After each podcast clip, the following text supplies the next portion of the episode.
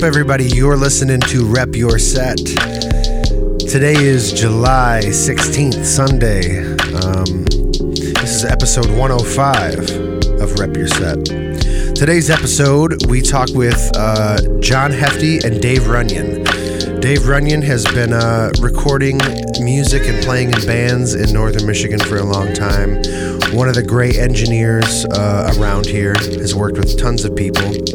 John Hefty, um, I grew up on the same driveway as John Hefty, and I uh, am friends with his son. He's, my one of my best friends, and so I've known John for a long time and, and have always looked up to him as a musician. Um, John just recently moved back to Michigan and is recording a solo album, and he asked me to sing on one of his songs, and I was honored. So we went to the studio and uh, recorded this song, and I said, "Hey, why don't we do a podcast to talk about you know your guys' history in the area?" And uh, John gave a little more history about the Detroit scene in like the late '70s. So it's it's really cool, really fascinating.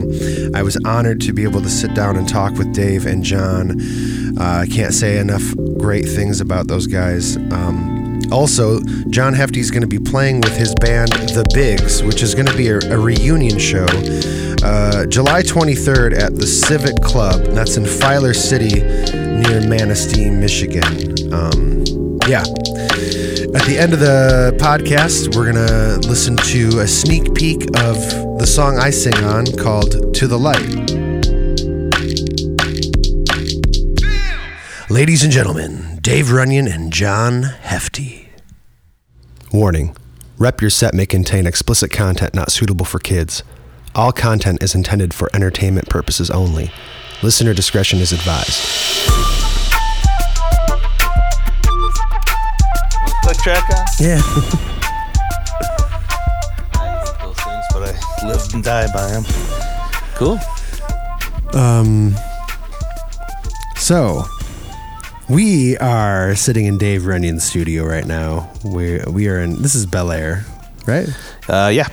Shanty Creek area. Right next to Shanty Creek in Dave's uh, temporary studio, which um, seems like a studio. Yeah, it's it's it's it's a pretty it's a good, really good temporary studio. It's in the this is the basement of the real studio. Yeah. Control room and the main live rooms upstairs. And this is gonna, gonna be probably the just the bar or multi-purpose room, and I can use it for a live. If the band wants to play all at once, we'll be able to in this room. So So, you have been recording John Hefty's. This is your first solo album. This is my f- first, yeah, my first doing my own songs ever. Um, at the ripe age of 72, just a kid. here I here I sit with uh, you know we picked four songs that have been written over the course of at this point many decades, uh, and uh, uh, I came into a little money, and my beautiful wife Cindy said, "Well, why don't you go and do your songs?" And, uh, and we'll see how that goes. And I, I, I, I didn't quite know, you know, what to do uh, other than to come here and do this. And, and Dave Runyan, uh, who I've known for way too many years, um, is A few. he's the best at what he does, and uh, I wanted to do it with him. So we came here and I played him a couple of demos and uh, and started calling all of my old all my old friends, including you, Eric, um, who I've raised since you know what you were ten, yeah. and uh, Little Eric. Huh? I'd like to have seen that. Oh, he was he was a punk. He was definitely definite punk. No, no, we were all punks. We were all punks, no doubt about it. I know some of those other guys. Oh my I made gosh. records with a couple of them too. Oh my gosh. Uh, but uh, and I was able to. The beautiful thing about this, um, not only working with Dave, but I was able to uh, contact uh, all of my old friends from my last time here in Michigan. I've been in Colorado for the past 18 years, and uh, which is a lovely experience. But we came back for a while, and um, while doing the record, I just started calling all the guys that I was hoping to work with on the different feels for the different songs. And was able to get everybody to come over and do their thing.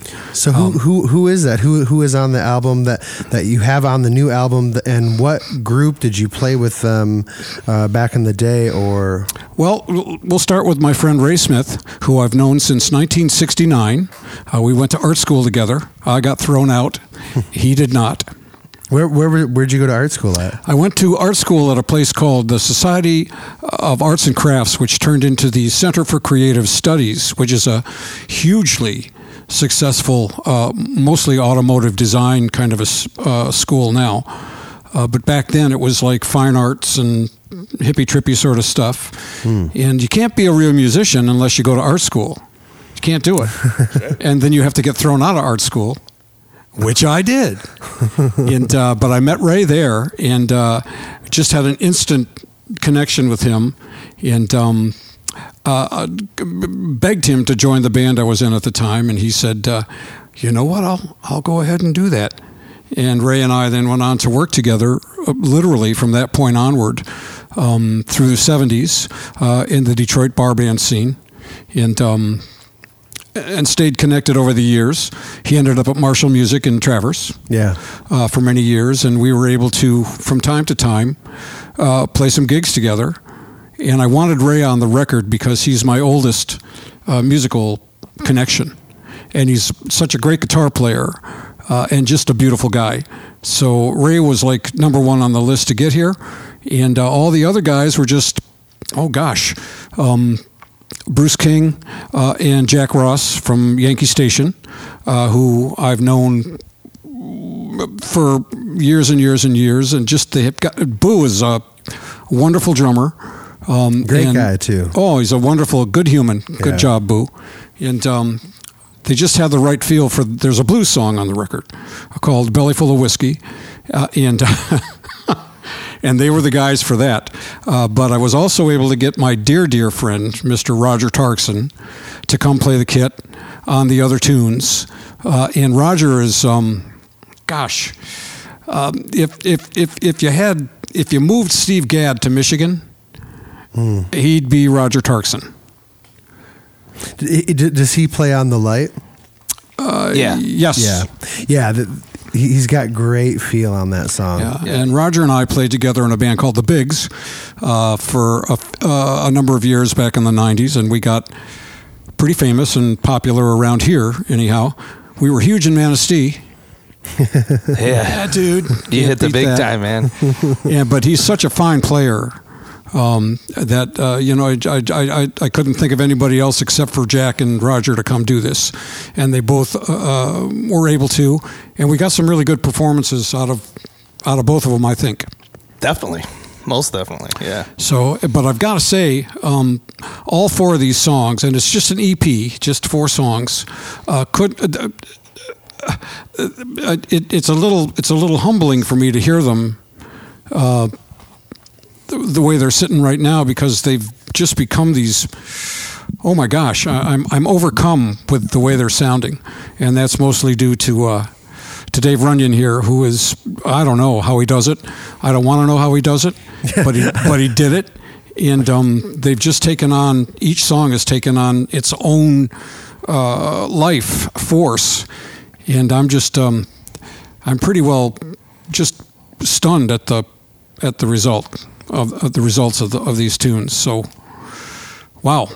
Yeah, I mean, Dave, like, uh, you know, I recorded with you in 2015, I think. That Lit- sounds right. A little bit in 20, maybe 14. We worked on it for a little while, Mm-hmm. um, and I mastered a couple of the Hips and Rico records. That's I right. remembered that. Yep, That's where I. Mm-hmm. first met you, I think. Um, yeah. Uh, first Pistol Whips record. Yep. Right? Yeah. Yep. Yeah, I mean, and and the sound that you had then was great, and now it's just I feel like It's not even the same universe now. Yeah. It's crazy what's happened over the years here, and uh, I'm, I'm sitting and looking at Dave's setup that's right behind him. I mean, it's uh, it's incredible. It, it really is incredible. Uh, I mean, and, and and you're you're like wiring this house all yourself, aren't you? yeah, I did everything but uh, the foundation and roughing it in. We did everything else. That's crazy. I don't know how many miles of wire. It's a smart home, so there's all kinds of low voltage network stuff in here, and I did all of that. And I'd have been done by now if I'd have hired people. but you know what? With with all the stuff that's going on, uh, I everybody's so busy up here. Uh, I still probably would have taken this long because people just aren't available. So I'm happy to have, have done it all. But yeah, we got a pretty good setup. Once we got to where we could afford good outboard gear, we're doing a, a hybrid system now. So we digital control of analog gear. So when I mix, I'm actually summing into a Neve summing amp and going through their the Neve summing compressor and everything, the Portico too. And it just is a different world when you can do that. It, mm-hmm. plugins are cool, and I use them, but that real piece of equipment there, summoning whatever sounds and spirits they summon with all those g- greasy transformers in there, you know, it's it's a cool universe to be a part of, and that's probably the biggest change from when I did your record. Is well, plus I know what I'm doing now. Back then I was guessing. Actually, that's You were that's- guessing I'm still guessing, man. Right? you you saw me guess five times in the last two hours. So. But I don't know, man. It's like, uh, I mean, everybody I think that has worked with you, Dave, and I've I've I've talked about you on this podcast a lot, and I'm always like, ah, I got to talk to Dave, like, and so it's cool that we're doing this with both of you right now. But I mean, everybody that knows Dave Runyan knows that he always puts out something quality. He's easy to work with, and I mean. You're just the best guy to record with. I, mean, appreciate that, man. That that makes me feel good. I appreciate that. Every everybody says that, and John said it right away, and and so yeah. I mean, I'm happy to get to come and I, I wanted to come back, you know, to, to to I'm like, hey, I think we need some more. Mm-hmm. You're harmony. welcome here anytime, man. I'm like- I'm always here doing something. We need more harmony. Let me come back, and yeah, Right. Well, the beautiful thing about what happens here and what happens with Dave is that he's got a really good sense of um, how to put the space back into the music, which does not happen with music anymore. Anything you hear on the radio, it's all the same mix, it's all the same compression, it's all the same level. It's like just the solid block of something with no dynamics. And uh, what we're doing here with, with my songs is that they've got they have a lot of um, you know good space.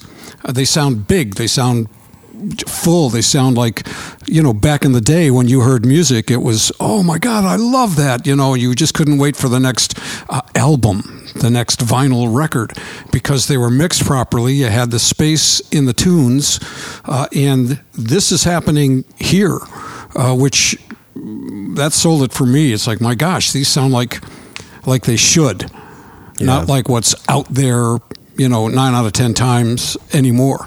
So no Taylor Swift here. No.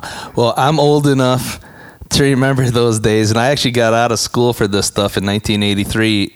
And it was on two inch tape machines, big 12 foot wide consoles. You know, it wasn't, uh, it, uh, and you know why there was space in those old recordings? Because they had limited amount of tracks. Yeah.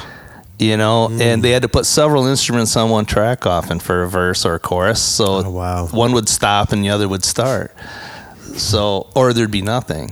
And that's how I learned. And now that you can have 200 tracks running easy with this thing, um, if they're all making noise all the time, I just think Yeah. it's it's overkill. You know, it's too Yeah. much, and you don't need it. A song is a story, and if you don't get the story, it wasn't mixed right. So I take we track a lot of stuff we don't use. As, as Eric, you well know, um, at mix we decide where the holes need to be a little bigger. We can make them bigger, or you know maybe want to slam that part a little bit, so we leave it in or bring something else in. But it's what you don't play or don't turn on in a mix is just as important as what you do activate. So um, Yeah. it's I don't know. It's just uh, it's just an old guy thing. Well, space is the final frontier. It is. So, I should have known that. yeah.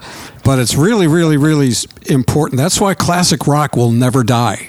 Hmm. Because people hear all this stuff that's going on these days with no dynamics, and then they hear the stuff back in the day when it was nothing but dynamics, and it.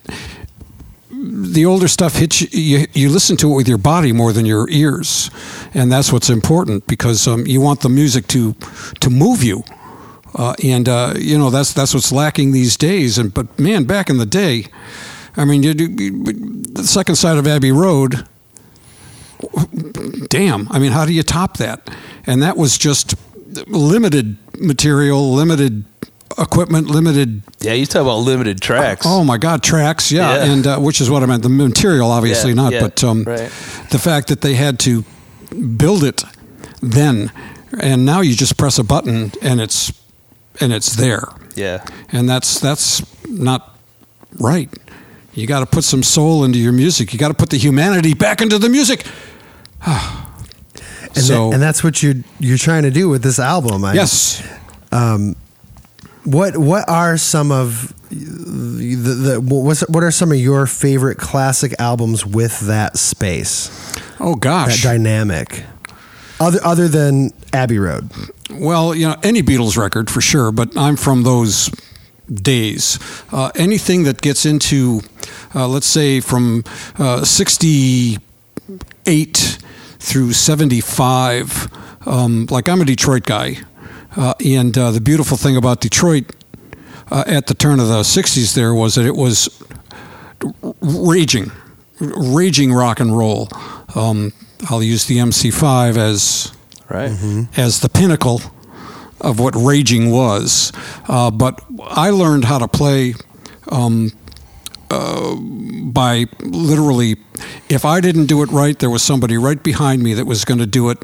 Uh, and it pushed me out of the way. So you did the very best you could, and you learned how to respect uh, the music. So the great thing in Detroit was you learned about rock and roll, real rock and roll, but you also learned about soul music and you loved the soul music as much as you did the rock and roll because they fed off of each other.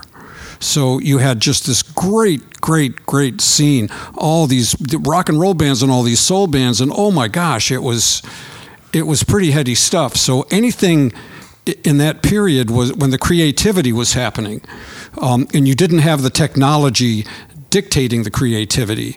You had the creativity finding, oh, you know, where the technology might be, and how do we? Wow, well, we don't have that technology yet. Well, then let's fake it, uh, and they could. So uh, I'm a you know basically a, a rock and roll guy, and uh, any of that stuff from from those. I mean, Deep Purple. Oh my gosh.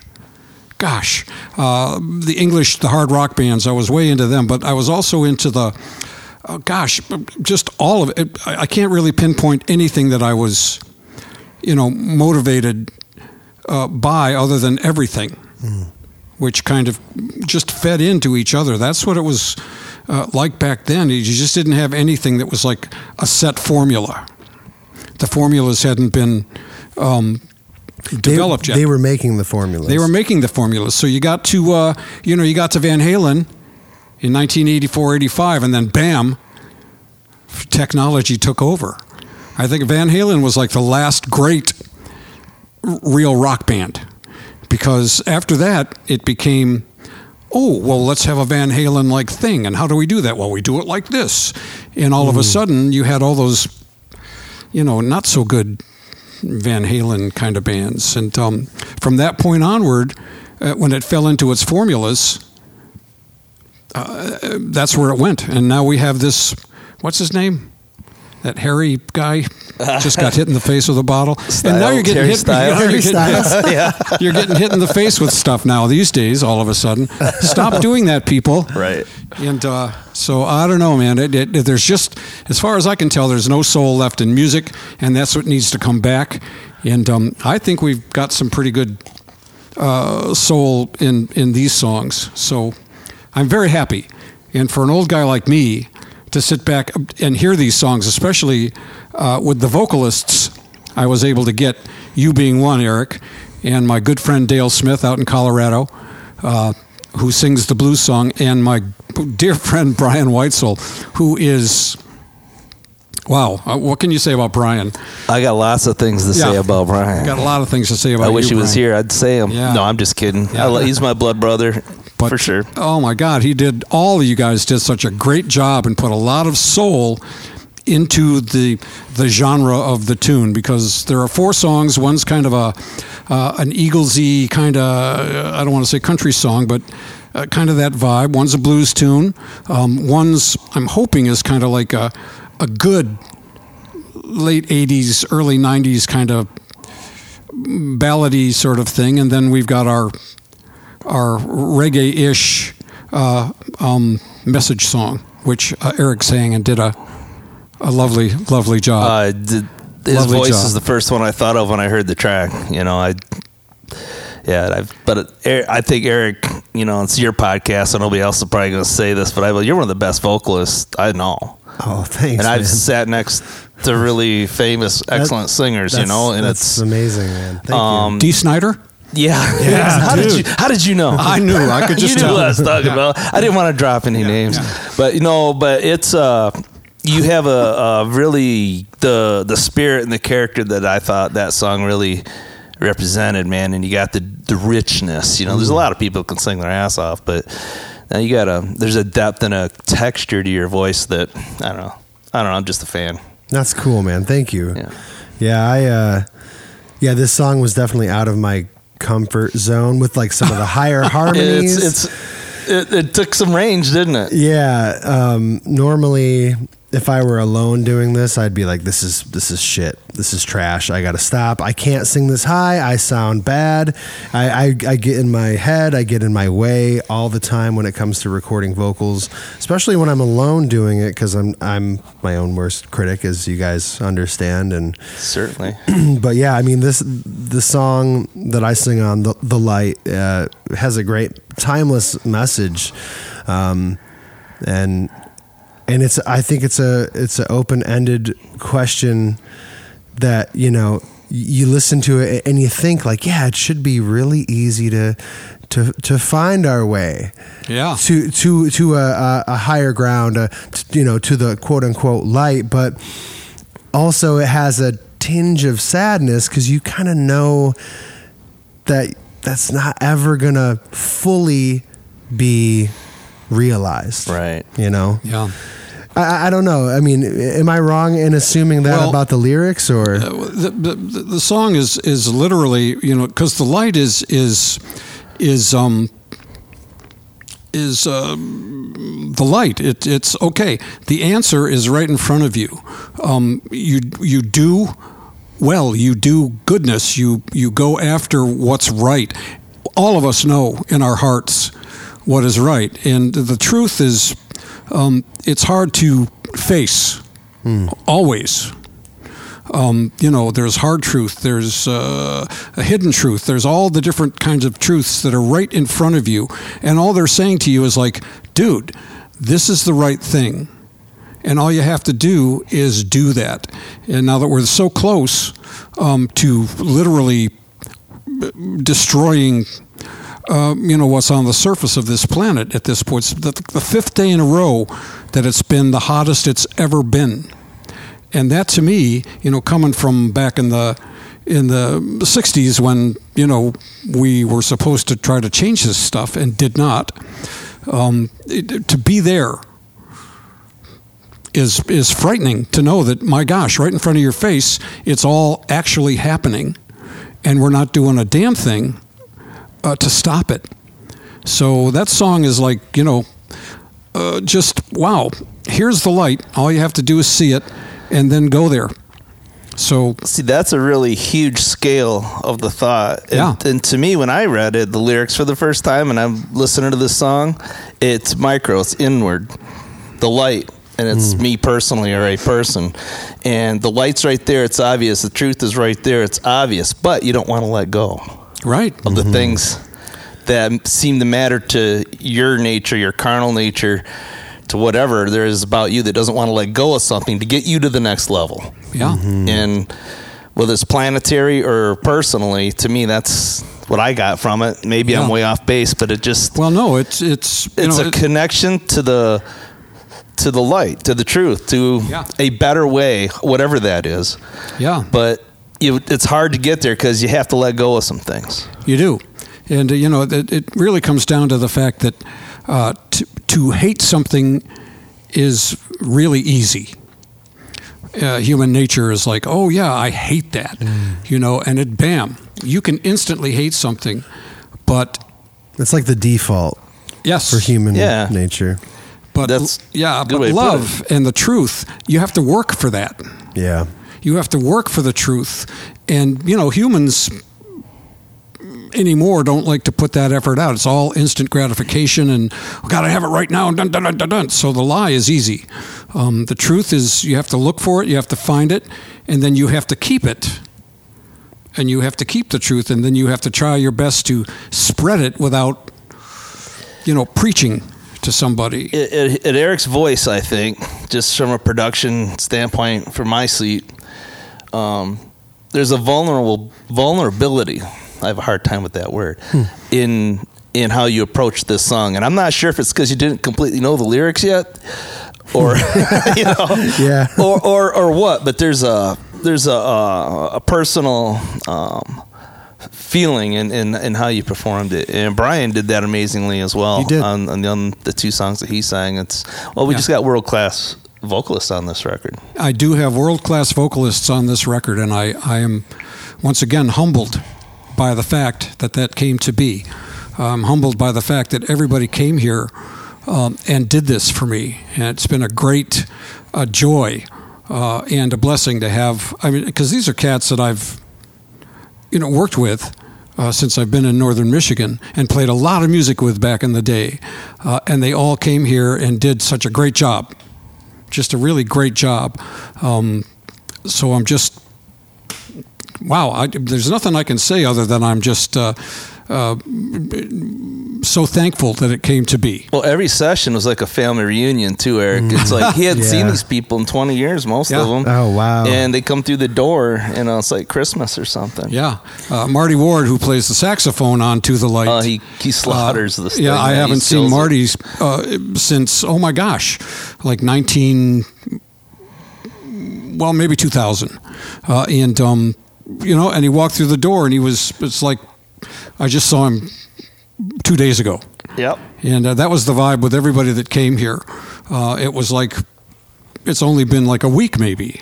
So um, that was a beautiful thing, and everybody did a really good job. I think everybody played well, and um, uh, they really made the songs uh, great for me. When I hear the songs, and especially because other people are singing them, it's not. It's like I'm not listening to my song. It's like I was listening to a song from from somebody else. And that's a beautiful thing because I sit here in awe going, "Whoa, dude." You know, but then I think, "Oh, I wrote that song." The solid songs. Yeah, it's pretty solid cool. songs. You know, and the reason I must say that I did not sing on this record, uh, and my Colorado friends will tell you just what a great vocalist I am on, you know, uh, some kind of wonderful. Here, let me show you. I don't need. Uh, but anyway, um, Take it away. yeah, it. Uh, the voice that I hear up inside my head does not make it to my vocal cords. So the singer in my head is great. The singer that sings, that ain't so great. So uh, Yeah. I'm in the same boat there. That's why I learned to play a bunch of instruments because I can't sing. I better be useful in another fashion. Yeah. So I was really happy uh, with that, and um, uh, you know, it just adds a nice texture, I think, to the whole dang thing. Yeah, when when uh, when you texted me about doing this, um, I'm I'm going through the text right now, um, and you were like, "Okay, I'm gonna send you a, a bass line with a click track with me singing, and listen." Don't laugh, Yeah. okay? Don't laugh at me. And I was like, "Oh, okay, uh, yeah, no, no problem. I, I totally understand. I get how demos work." Yeah. And I listened to it and I was like, this isn't that bad. It's that bad. And Whew. I and and y- you said um I said, "Yeah, I, I dig the song. Uh, the studio take sounds great, by the way. Your vocals sound great too." And you say, "My vocals," and then in all caps, "suck, Eric." and then all caps, always. Always. Remember that. Remember that. Don't I'm, forget. I'm glad you like it. Dave said he'll get with you uh, as soon as he can to see if we can make it a go. Yeah. and you know, it's like, uh, wait, wait. yeah, you were like, now don't be showing this to your wife and having a laugh at my expense, Yeah. okay? And I'm like, John, like it doesn't sound that bad. Like it's, I mean, it, I, you can tell it's a click track and Yeah. it's like a demo, but. Hey, honey, come over here. Listen to this. Yeah, I, I could have made that vocal work. Yeah, I know. You know, that. That's what I'm saying. We're I- not doing that. We're So- not doing that. Yeah, I know. I, I, could, I was surprised that, Yeah. you weren't good, like because Yeah. I was like, oh yeah, John could totally sing this song, and so when you say that, I get it because that's how I am as well. I mean, and that's how I am when I come in here. I mean, I might seem like I know "Ah, I got this, but I, I- I'm I'm nervous and and you know always criticizing every little nuance of my voice too. So I totally get it, but at the same time, like. You're not that bad of a singer, man. like you, you're pretty good. Like there's people with huge careers right now. that, yeah. You with know, that. Oh, I'm guilty. I I will fix anything somebody sends me that needs to be fixed. It's my job, you know, and I do a lot of it. So it's The analogy that you gave me when I, because I had like you know some bad notes in in the Pistol Whips album that we did, and you were like, "Oh, I'll just get in there and, and do a little melodyne on it, and it'll uh, it'll be fine." Why take the time to redo that one little part over and over again? And I was like, "Right, but isn't that kind of like cheating a little bit?" And you were like, "Okay." Imagine you're going to build a house. Are you going to use all hand drills and saws, or are you going to grab the electric drill and the electric saw?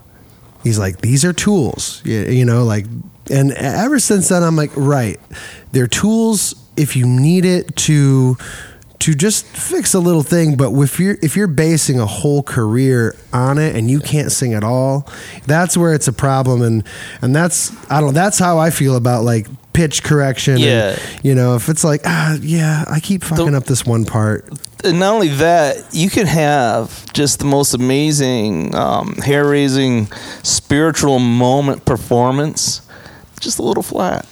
yeah right. And you can never get that feeling, but you can get it in tune a hundred more times.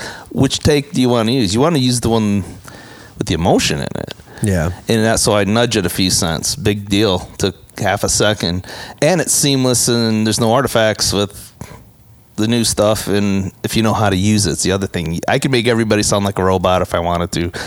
I don't want anybody to be able to tell that I've done stuff as far as tuning. And I don't have to tune much because now we're working with people that can sing, you know, like you Right. and Brian. Whole, I mean, come on. It's it's a different ball game when you get really good performers. And I think a lot of people out there are just getting good at stuff and they're not there yet. So when they start using these tools, you can tell they move something a lot instead of just nudging. All I do is nudge. If I have to move something a lot, you know, I could have made the harmony you came in here to do. In fact, you suggested I do that. I could Yeah. easily have faked it. Right. But I said, no, let's do it for real.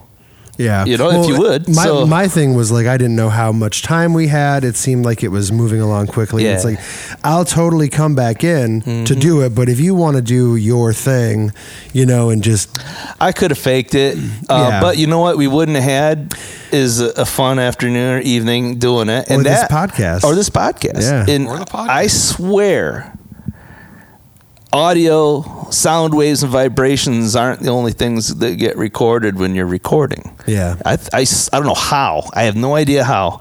Maybe it's these little coils in the microphones or spirit transducers. I don't know, spirit boxes. But anyways, it records emotions.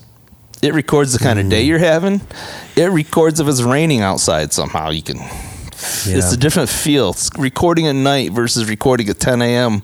with a bunch of people I don't know. Like when John, they come in at 11, people I've only heard of, legends, right? Like I don't. Holy shit, this guy's here. Roger Tarkson's playing my drum set. uh, I wish I would have, you know, had better hardware, you know, for him here and there because I've replaced a lot of stuff because he was here and told me what I needed. And next time he came in, I had stuff. Um, but in, that's beside the point. But that's a different vibe than when I'm in here by myself because I played keyboards and a little guitar on these songs, and I did it at two or three in the morning when I'm at my greasiest for feeling like playing music, you know, instruments, and uh, so that's a different vibe than the 11 a.m. to 2 p.m. of tracking that happened with the other part of the song, and I don't know if it brings a different energy. I know it brings more no- wrong notes if I'm doing it, but I'm a good editor. Well, I got to say, I'm very happy with the keyboard parts. You know, because they fit the songs and they fit the vibe of whatever a particular song. So and they're very um, unobtrusive. They're I keep them back because they're You know. they're a feel. they're way more of a texture than a keyboard part, which is Sure. what we needed them to be. Right. Um, so I'm I'm absolutely happy with I'm happy with all of it. Uh, it, it just everything just fell together um, so well for this that everything just all the clicks clicked, and and uh, just I'm I'm so happy with how this is turning out and the fact that it's all my you know my heartfelt friends are on this and even people that I raised up from you know The kids you used to Juvenile yell at, delinquents. get out of my yard. yeah oh my gosh yeah, so a little backstory. I, I know John because uh, we bought a building and a piece of property from him when I was uh, about 10 years old. and so um, we bought, uh, well, explain the center building, if you well could. the, the center building which is uh, you know at this point your dad's house uh, was our community center uh, the Heartwood community, uh, which came together in the early 70s and was going to be an alternative community, uh, back to the land, that whole 90 yards, and uh, the hippie trippy kind of vibe. Um, and it turned out that everybody had to probably get jobs and stuff during the wintertime so that they didn't freeze to death. But uh, it was a it was a, a tight knit community, and the center building was uh, part school and part gathering place for all of the families. And all of the families had a lot of kids, and all the kids grew up together and ran wild in the woods wild in those woods.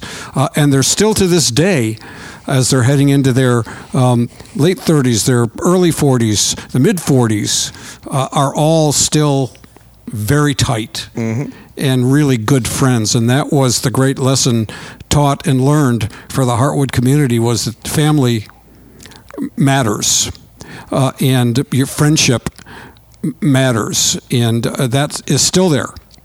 But the center building was like the centerpiece for all that. And we ended up owning it, and I'm not sure how that ended up happening. Um, I think we bought it from maybe Joe Spalding. Mm. Joe Spalding. I is never another met Joe. Spalding, Oh, that's okay. Um, I, I, I do remember the Spalding's name, though. yeah, and uh, Well, that's a very musical piece of the world right there. Oh yeah, well it was um, when we got it. It ended up being the the rehearsal space for the Bigs for uh, quite a while, and a lot of good music was not only written in there but played in there. Um, many many good family gatherings over the years of the uh, the Heartwood stuff, uh, and it just it was a good space. Uh, we ended up wanting to sell it because we just really didn't have any as the community started to let's say disperse and the kids started growing up everybody wasn't so tight knit anymore uh, we just thought you know what we're gonna we're gonna sell the property and uh, so we sold it to your family uh, the Jaquas, and uh, for six thousand dollars, kids, that's a great deal. Think about that. And uh, you guys turned it into a house, uh, and then of course it burned to the ground. Uh, and um, truly, The way the way John says, and then it burned to the ground. Yeah. Like, and uh, then Makes was sense. rebuilt, and your dad's still there. Yeah. Uh, so uh, the history goes on. Yeah, we, when we bought when we bought the center building, it was just an open top floor and an open basement cement floor. No uh Nothing. No uh, water, no toilet. So we we used the outhouse for oh, about wow. six months to maybe a year. Um, and we, you know, because it was just an open building, we lived in me, my sister Lisa, my dad, and my mom. We all lived in a camper that you put on the back of like a truck Oh, wow. over the cab. Yeah. And so every night we'd have to, you know, put the table away and, and make the bed and and uh, we we did that for yeah I think about six months in the yard. Wow. We had it parked and and and mounted up. Um, I remember uh, I remember. Uh, Morgan coming up and spending the night, and him and I sleeping on stacks of drywall. Morgan is is my my youngest son. Yeah, and and so I, you know, I, I became best friends with Morgan and, and Darren, all of the kids that John was just referring to in the Heartwood community. I moved from, uh, at that point, we were living in St. Clair Shores Ooh. on Nine Mile and Mac. Nice. And we moved up, uh, and I was right in between two cornfields Yeah. in this shack, um, shitting in an outhouse, and this little hippie kid walking up the driveway going, Hey, you want to go play in the cornfields? And I was like, Okay, let's go. And he still does that. yeah, he still does that. Yeah, He's let's go still- play in the cornfield. He's still Wow. there. Yeah, he's still there. So And yeah. you and you are back there from Colorado. We're back there from Colorado because, uh, you know, we were in Colorado in the San Luis Valley for the past 10 years, which is south central Colorado. Uh, Sangre de Cristo Mountains, uh, the San Luis Valley is uh, the widest uh, and highest valley uh, in the world where you can still grow crops. And you get a couple of feet higher, and it's, too high. Like Nothing the maximum elevation for Yeah. growing anything. Wow. It's like uh, you know nine thousand and something feet Oh, off the ground. yeah. and um, I do love Colorado uh, uh, and I miss it desperately. And uh, who knows? Uh, but uh, we we had a little house that we built uh, on five acres out on the prairie.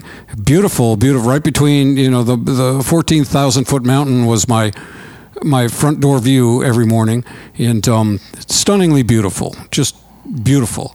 Uh, but we didn't necessarily um, like our property owners association. They were well, they were what they were, and uh, we just wanted to get out of that and get stay in the valley, uh, but get out of having to deal with all their ridiculous uh, rules. Uh, and sold the house and could literally not find anything. Uh, we made a good chunk of change uh, on our house, but couldn't find anything that we could afford to buy that just wasn't astronomic as property values rose and, ro- and they're still rising out there. So we owned the property here, uh, the house that we're in now.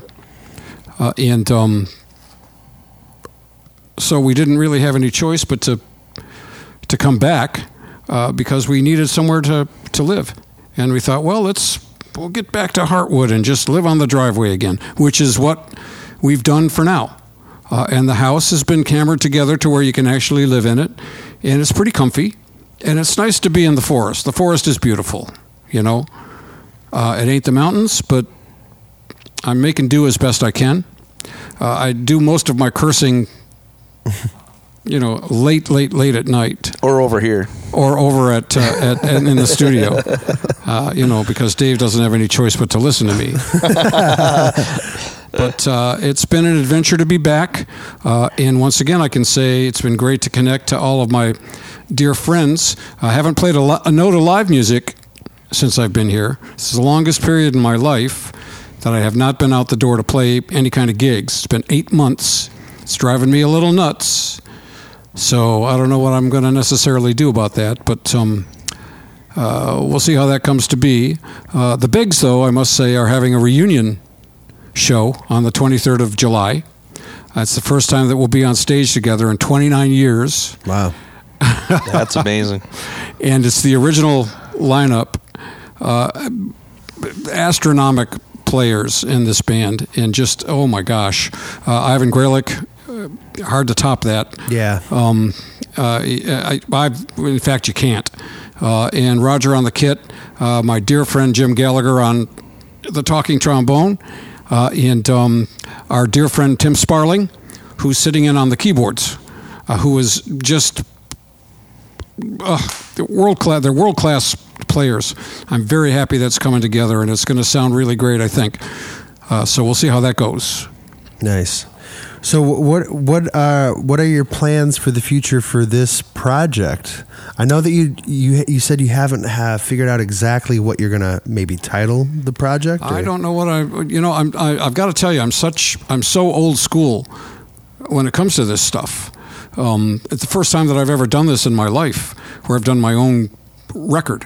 So the plan is to get it obviously out on the, the streaming stuff, uh, and uh, and print up some CDs to to give to everybody. Uh, as you know, a token of my love. Here you go. Here's four songs, and uh, you know we'll see how that goes. Maybe maybe I'll try to sell some of those. I Yeah. I don't know, but I just wanted to get the music done, get it on a CD, and give it to people and say thank you for being in my life, and here's a little gift from me to you, and uh, we'll see how that goes. So that's kind of the plan right now. I don't have any grandiose uh, vision for this, other than maybe somebody other than people we know will hear it. Well, one, one thing about it is you and you could you could play this anywhere. Between the four songs, there's variety, but yet they still all because I've been listening to them back to back, and the you know. Eric, how many times you listen to a song before you let somebody hear it when Oh, you're working man. it? It's like you're already sick of it by the time you let somebody hear it. Yeah. Yeah. So I've been through these songs a million times and I'm not sick of them. That's how I can tell that, you know, and I can always still hear one more. Oh man, this could make it just a little better instead of, oh, I just can't do it anymore, which I get to on mixes in particular, especially if, uh, if I didn't track it, I get some weird stuff sometimes. Oh, you know, if. I'm just blind mixing a record, which is a lot of what I do. Um, but this thing, there's good solid songs, and like I say, everybody on this record can play their asses off. They can sing, and heck, half of them are really great songwriters and producers and engineers themselves. So Yeah. it's a lot of lot of skill went into this Yeah. that I had nothing to do with. So when you hear it, it's just really good performances, you know, in a halfway decent room with really good gear. And Oh, it's a wonderful room, even though we, it's uh, the basement. yeah, right. It's got a good vibe in here. It's, Yeah, a, my base, yeah, it's got nine foot ceilings and it's I don't know nine hundred square feet. So Yeah, when I, I first came here, I was like, "Yeah, I love the studio," and you're like, "Oh, this isn't Yeah. this isn't it," and I was like, Yeah. "It sure does look like it." I mean, that's where all my shit is. The studio will be, will be upstairs in its custom designed rooms. Yeah. At some point this year. Yeah. And uh, then then what? I mean, I I don't know. yeah, yeah. What's what, what's the what's your future look like? I, I know you're planning. You know, Yeah, we've got. Um, it took too long to get to where I'm at right now at the house, and I didn't want to lose clients or the role I had going on on some other angles of this business. So I started tracking and recording again, just mixing at first because I didn't think I'd be able to track in this room. This room sounds good. Drums sound fantastic. It looks like it wouldn't, but these walls are all acoustically treated. Those walls are a foot thick. You just don't see everything behind those cracks in the walls. Those are all vents. And we shot this room in, and it's damn close. We have a node that we had to place the subwoofer in a certain spot. Uh, boring technical crap, but um, it sounds good and it feels good. And you got real pine everywhere, real wood. There's there's a vibe there that the control room upstairs is going to be 90% wood also. Um, all the baffles, space traps, everything have been designed with that in mind. There's not going to be any foam on the walls or any of that kind of stuff. It's it's a class situation. Um, but I'm anticipating that'll probably take me another eight or nine months. Be honest. Yeah. And halfway through the stream here, we decided that we're going to put a, a Atmos mixing environment up there too, the surround sound, which changed didn't change the acoustics of the room, but it changed the layout of uh, some of the absorbers and stuff because we now got to put speakers on the wall. Um, I, I don't know nine. I don't know how many speakers there are. I don't know that much about it, to be honest with you, but I'm going to learn. Uh, somebody smarter than me designed everything. Obviously, you can tell by the way I talk.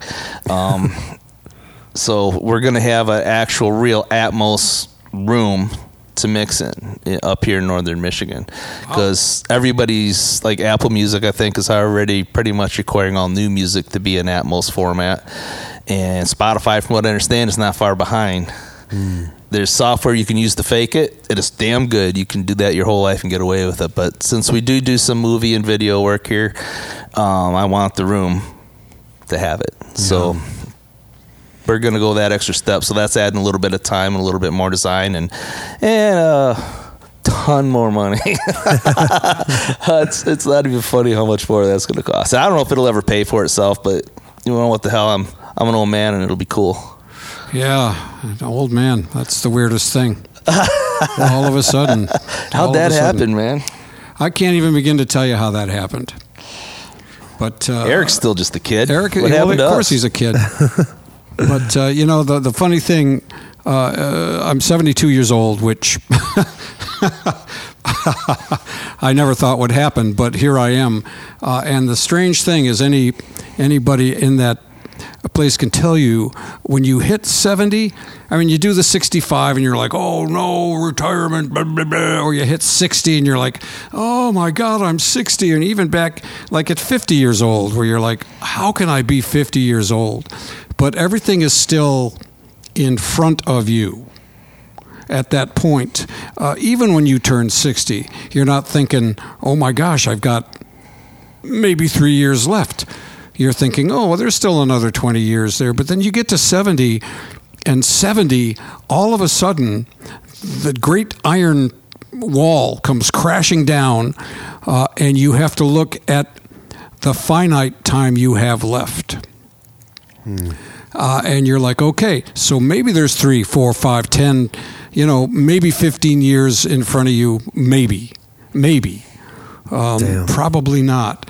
Uh, and then you, but the the great thing is, my wife tells me all the time is that you have to look back and say, wow, what about this long life that you've had so far? And look what happened in it.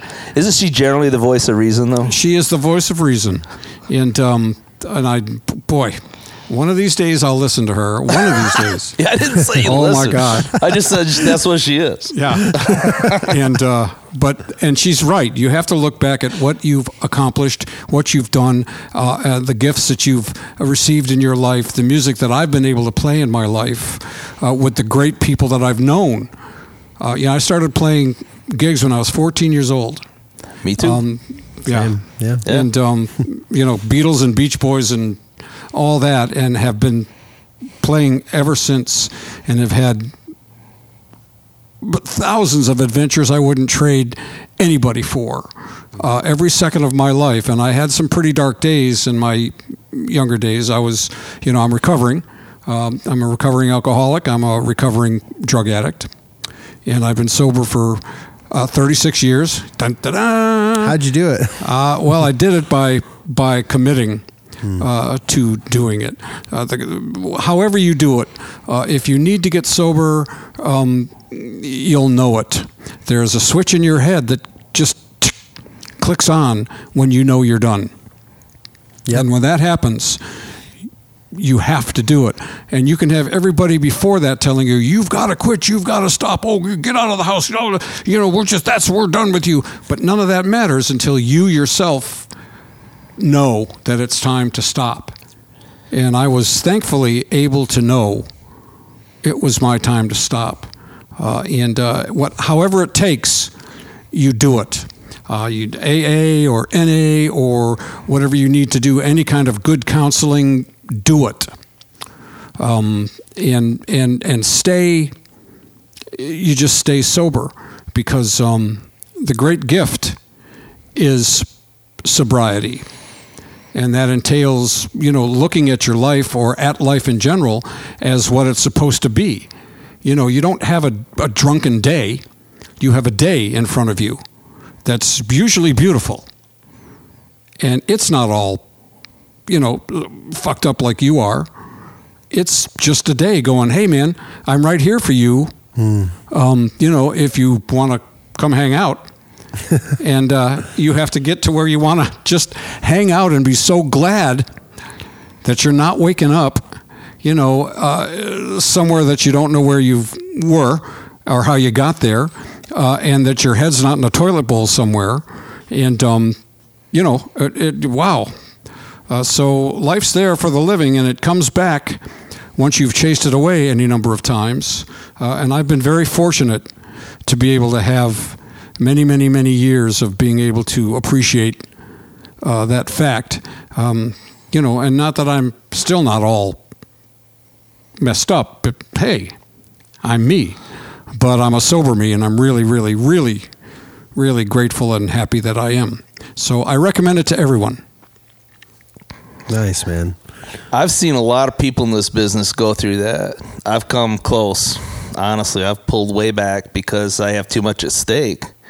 You know, whether you quit completely or just realize that man, there's more to life than partying. At least get there, Yeah. Um, because it'll ruin your life. Too much of anything like that. I think everybody in this room has experienced similar things, you know. But um, I see so many musicians. I mean, just not just the ones I work with, but just it's just uh, most of my friends are musicians. At least a lot of them are, and I don't know. There's a personality trait that be that people that become musicians or are born musicians are quite also often born with. Uh, I'm not going to say a lack of control. I'm going to say an overly stimulated sense of adventure. you know what I mean? It's like the lifestyle or the uh, the story.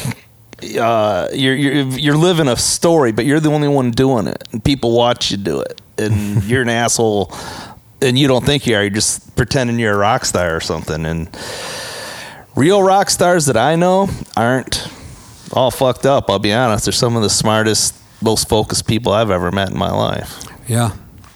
Well, it's it's a hard lesson to learn how to take advantage of what is truly there, um, which is not the partying and not all that, but it's you know the the the stigma uh, and uh, the stereotype, which was stamped. 50 years ago is that oh you're going to do this and live the life man and blah, blah, blah. and um, Well, the crowd you you were hanging out with was Oh, my gosh. super good at it, man. Oh, I my mean, God. you hung out with the the Wildcats. I hung out with the the the scariest, most insane uh, rock and roll band on the planet. yeah, Period. Uh, and uh, and they destroyed my life.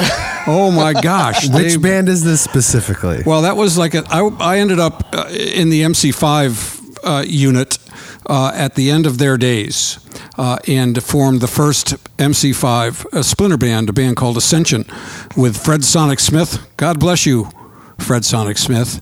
Um, uh, Michael Davis, who was the original bass player, uh, came back in as the lead vocalist, and uh, Dennis uh, Machine Gun Thompson on the drum kit. And it was at the end of the MC5 run. They were uh, drugged and defunct. Was uh, was the great description of that band at And the end. radical.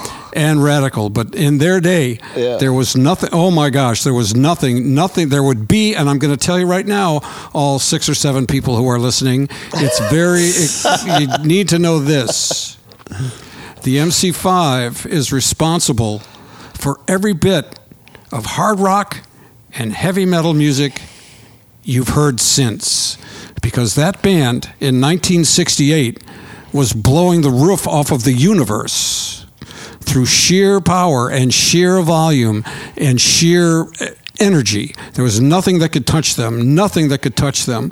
And every band that's come after that, every time you go and you see one of these so-called, you know, in-your-face uh, thrash metal kind of uh, Slayer and and all that sort of crap, um, that was that. The template was the MC5.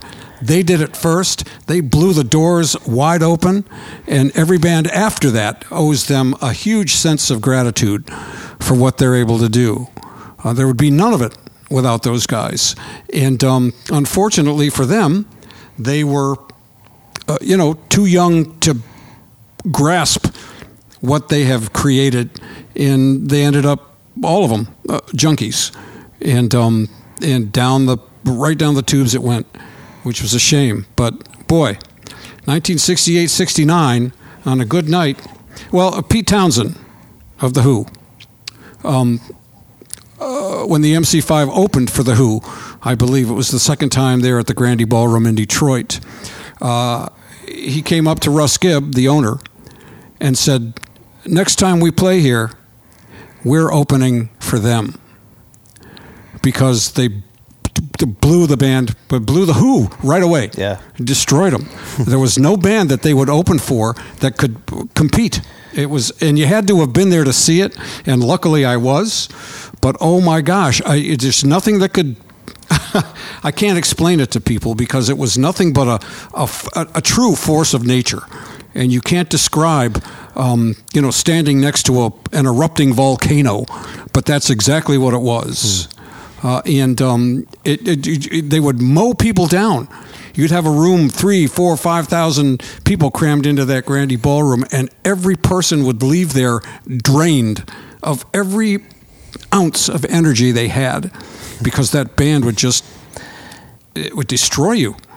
And it was a force. I mean you could feel the force. It, it was it was so loud that you didn't hear it that way.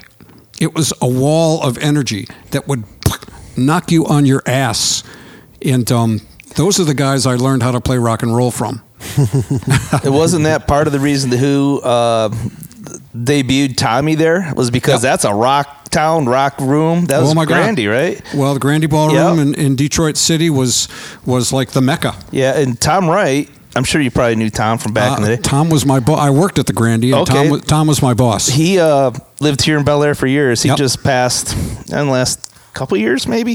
yeah it's about two three years He i went think down to live with his son for a while, I know. But he, uh, but he'd tell me the stories. I got a signed copy of his book that Oh, he, yeah. he did, and man, that guy was in the middle of all those bands. He was and responsible for so much of what happened in rock and roll, and doesn't get the credit for it. But uh, the Faces, the Yeah, James Faces, Gang, James Gang, um, yeah. all, all those bands, the Who, it, he and Tom, uh, uh, he and Pete Townshend were uh, best buddies. Yep. Um, uh, and uh, he was the one that lent his record collection to Pete Townshend, uh, all the R and B stuff and all the blues stuff, and said, "You got to listen to this stuff right here." And Pete was like, "Oh, it's wonderful! I love that!" Uh, and bam, uh, away that went. But Yeah. um, uh, the, my great Tom Wright story is this because he was dear friends with all of the guys in the Who, right? Uh, and I was at my dear friend Chris Fenske's studio in Eastport working on some stuff. We were actually working on a little soundtrack music for Tom Wright, who was doing some kind of a uh, an art show or something. I'm not. I can't remember, but um, he Might was, have been the release of his book or something, might have possibly. been. But he was there uh, at, at Chris's, and the studio was in the garage, right? And he gets the phone call, and it's Pete Townshend bitching and moaning about how you know Roger Daltrey is he's destroying my I can't stand you know. And then on the and so he does the conference call and he's got Roger Daltrey on the other line standing in a garage in Eastport and he's yelling at both of them. What's the matter with you assholes? Stop this. Look at what you've done in your lives. Look at what you've created. And you're both being a couple of dicks. And so yelling at at I can see it. I see Tom doing and that. Roger Daltrey on the telephone, and Chris and I are just sitting there shaking our heads, going, "Oh my gosh, we're sitting here in Eastport listening to him, you know, uh, dressing down Pete and Roger As Uh, only he could. as only he could." And I'll tell you, he was um, he was the kind of boss that you didn't want to get mad at you, Right. Because he would, oh my gosh, he would, oh my gosh. But uh, those days were were really something at that Grande Ballroom, and he he was responsible for that whole thing. He ran that place, and um, every great band that you can think of came there and became great. Detroit Rock City. Yeah, before they went on to the superstardom that many did. Uh, if you didn't prove yourself in Detroit, Right. you know, if a Detroit audience accepted what you did, you that was it. Yep. You got it made.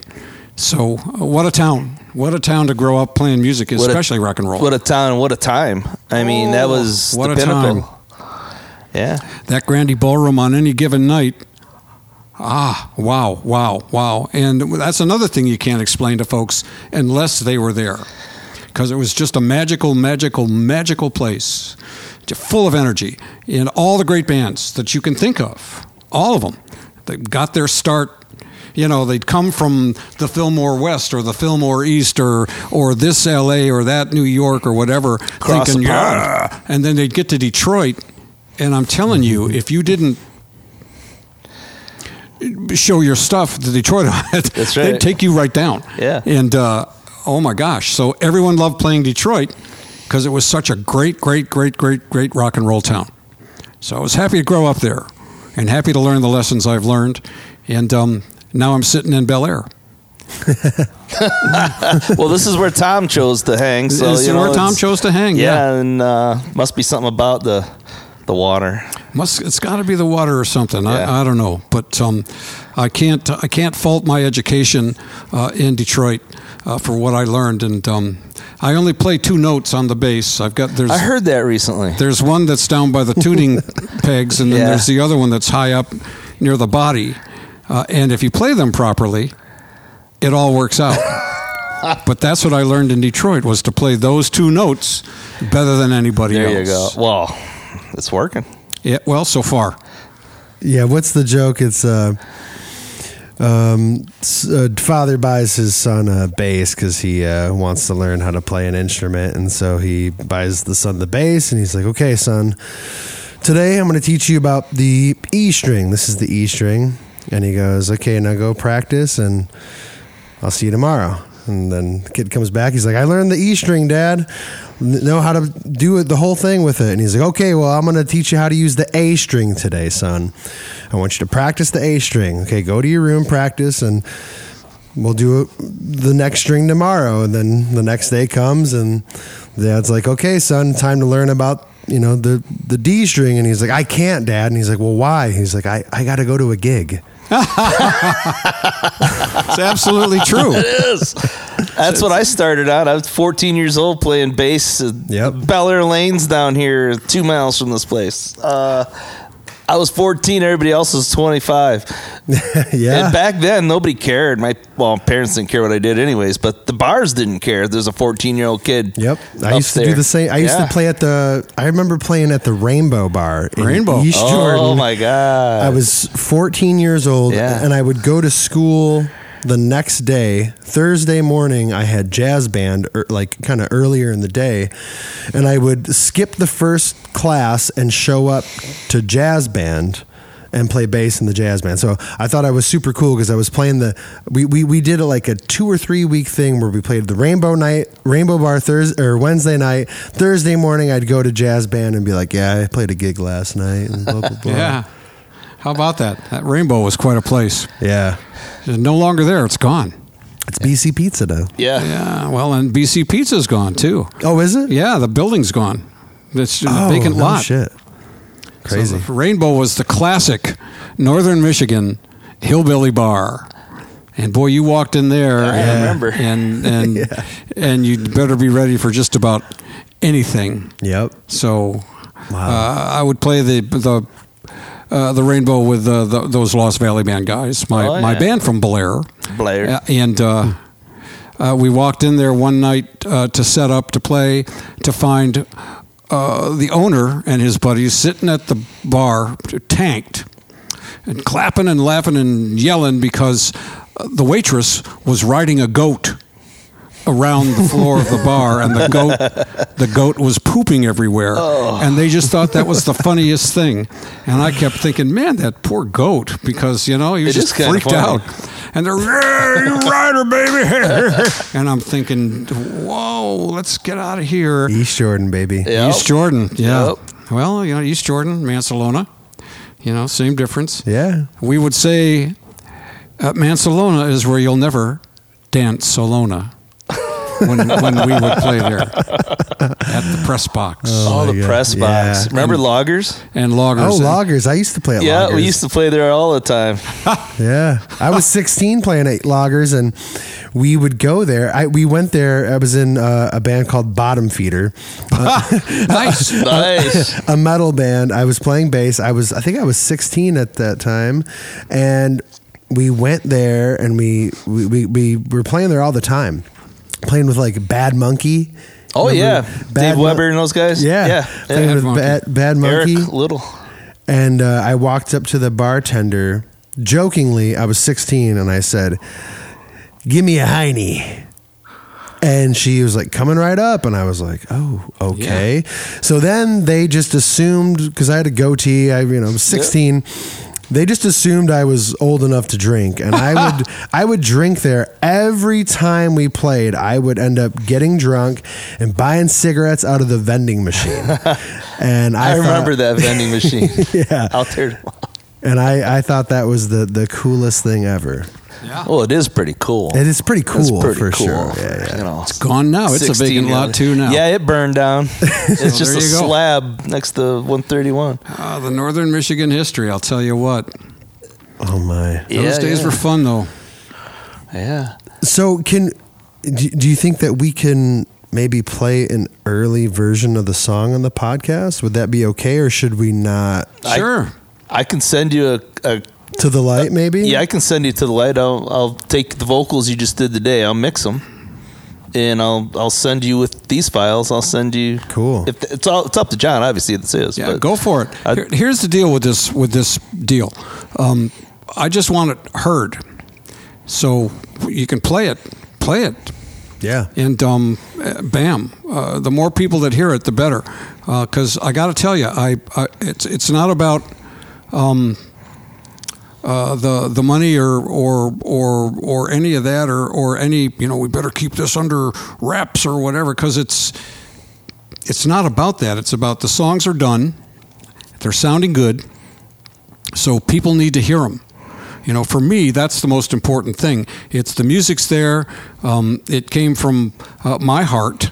Uh, these songs, um, I'm I'm pretty proud of them. Um, they're pretty good, solid songs, uh, and I'm happy to share them with just everybody. Um, and boy, the more people that hear them, uh, the better. And I hope people like them. So yeah, go for it. Hell yeah. I'll send it along. You pop it on there. Awesome, man. I just want to thank both of you for letting me be a part of this. Um, I'm very honored to be singing your song and to get to work with you again, Dave. And, and I, just I appreciate that. Man. I, feelings mutual. I'm sure Yeah. for both of us. You've come quite a, a way from the from the you know snooty little punk that you were. So, I'm trying every day. yeah, One I- day at and a I'll tell you, uh, if you have a chance to go see Eric do his thing, you need to do it. Absolutely. uh, because it's pretty it's it's pretty awe inspiring that one person does all the stuff he does when he does it, uh, and he's right right right good at it. I I haven't seen him play. Um, I haven't seen you play since oh my gosh, whenever that Pearson's show was. Oh man, that would have been 20. Probably 2017, maybe. I don't know. Oh yeah, because it wasn't Pearson's. That's right. Yeah, it Yeah. was 40 acres. Um, yep. So 2017. Yeah. Yeah, and it was really something. So all you punks out there need to go see Eric whenever you can. I, I remember recording that first Pistol Whips record, and, and we're gonna do drums, right? So he comes in with them under his arm. yeah, It's the foot pedal drums. Yeah. Yeah. I'm like, okay.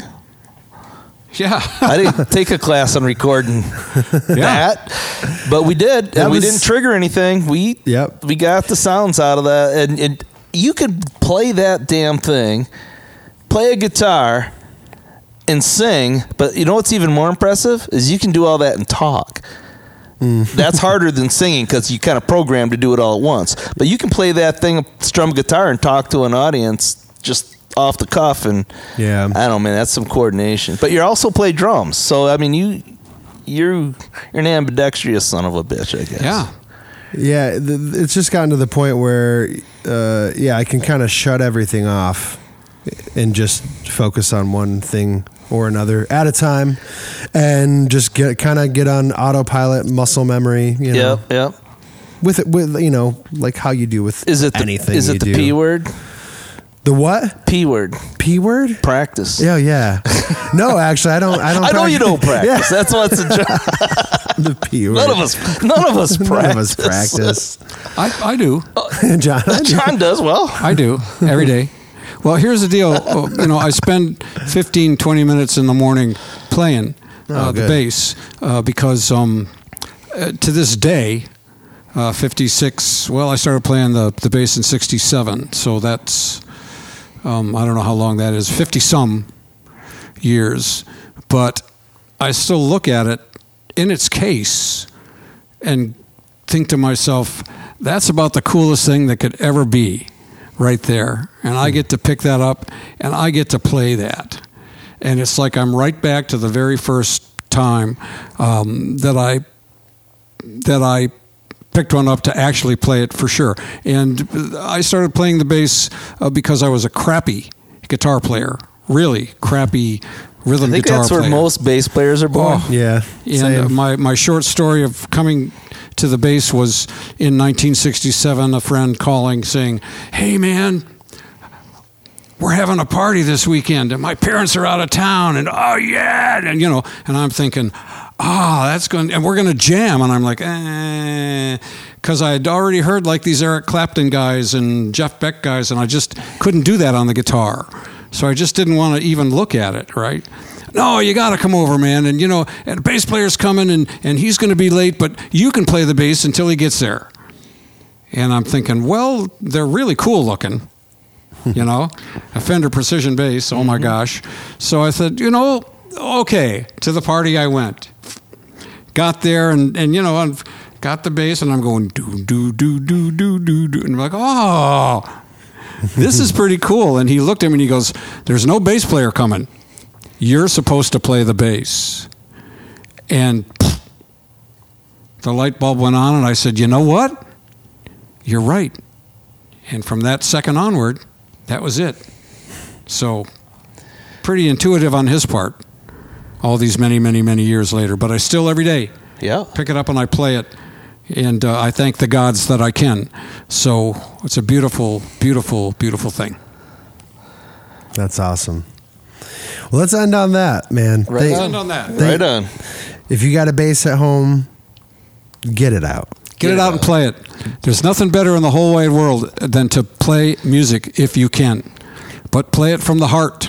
Always play it from the heart. Don't do it for any other reason because all the other reasons are out there uh, and they're not the right ones. It's a gift from the universe to be able to play music because it comes through you from wherever it is.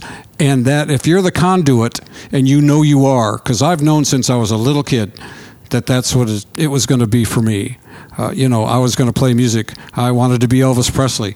And then there were Beatles, and I was, oh, I want to be that. And it just resonated in me from a little kid onward, and I just knew. Uh, so that's the gift, and it doesn't. You know, you don't play the music; the music plays you.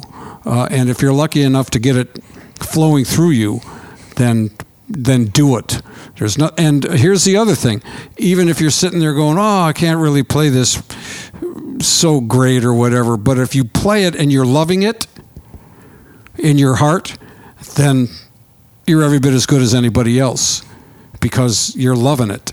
So always love to play music, and if you can, play as much of it as you can. That's it. I'm done. John, Amen. Dave, thank you so much, guys. Oh, Thank you, Eric. thanks for letting us yippity yap. That's yeah, been a lot it's of been fun. fun. Let's listen to The Light Yes. off of John Hefty's new solo album, which is going to be coming out sometime this summer. To the Light. To the light. Can To you the play it? light. He will. Oh, He'll he'll cut it right Later. there. oh, gotcha. okay. Well, and I hope you like it. We'll edit all that out. I'll, We'll no, I, that no, part. I'm going to leave that. leave, in. all- I'm leaving leave all this the- rambling nonsense. I don't know what. That's how this works. Yeah. I'm an old man. All right, We're done. Goodbye. we're done.